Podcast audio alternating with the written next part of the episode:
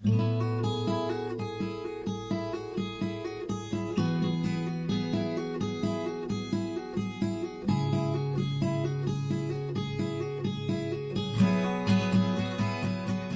pessoal, a graça e a paz do nosso Senhor Jesus Cristo a todos vocês. Mais um dia abençoado aqui estamos na presença do Senhor para ouvir a voz dele através dessa série de devocionais Gotas no Deserto, que espero eu estar abençoando ricamente a sua vida. E se assim for, curta, comente, compartilhe, se inscreva no canal e nos ajude a expandir o Evangelho de Cristo Jesus no meio dessa geração tão caotizada pelo pecado, porque o Evangelho é, do nosso Senhor Jesus é o poder de Deus para a transformação de todo aquele que crê. O texto que trago para nossa reflexão hoje está em Hebreus 9, versos 27 e 28, que diz assim: E assim como aos homens está ordenado morrerem uma só vez, vindo depois disso o juízo, assim também Cristo, tendo se oferecido uma vez para sempre, para tirar os pecados de muitos, aparecerá segunda vez, sem pecado, aos que o aguardam para a salvação.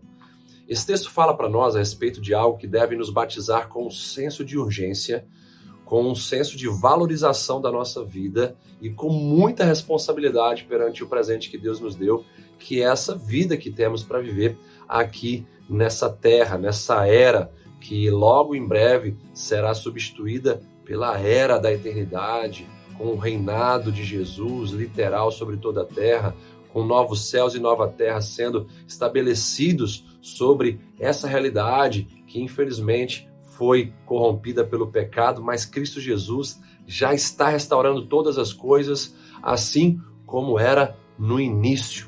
Nós temos então aqui algo que joga por terra no verso de número 27, a doutrina espírita da reencarnação. Você não vai reencarnar e terá novas oportunidades de viver em outros corpos para assim evoluir e alcançar então um estado de plenitude que só Cristo Jesus pode nos dar com a vida em abundância e com a vida eterna.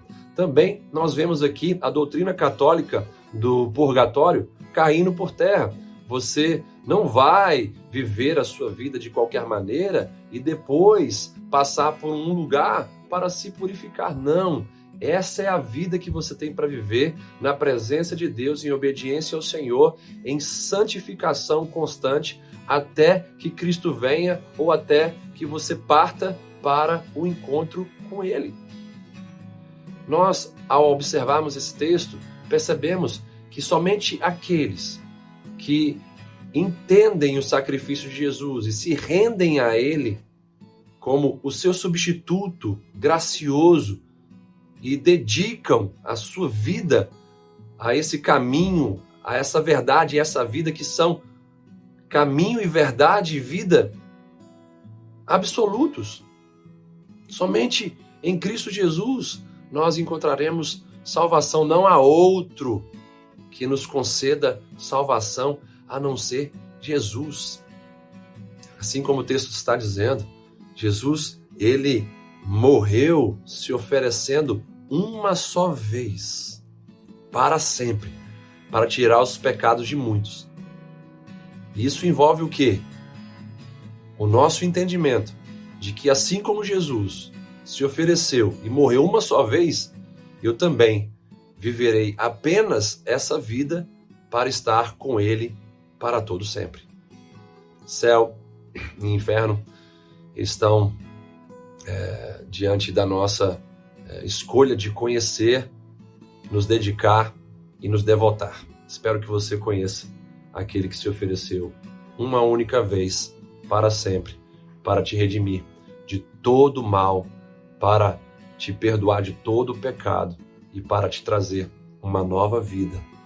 E essa vida eterna também, que nós em breve entraremos na presença de Jesus, pela graça de Jesus cobertos com o sangue de Jesus e vestidos com a justiça de Jesus. Que Deus te abençoe, um ótimo final de semana e até a nossa próxima devocional.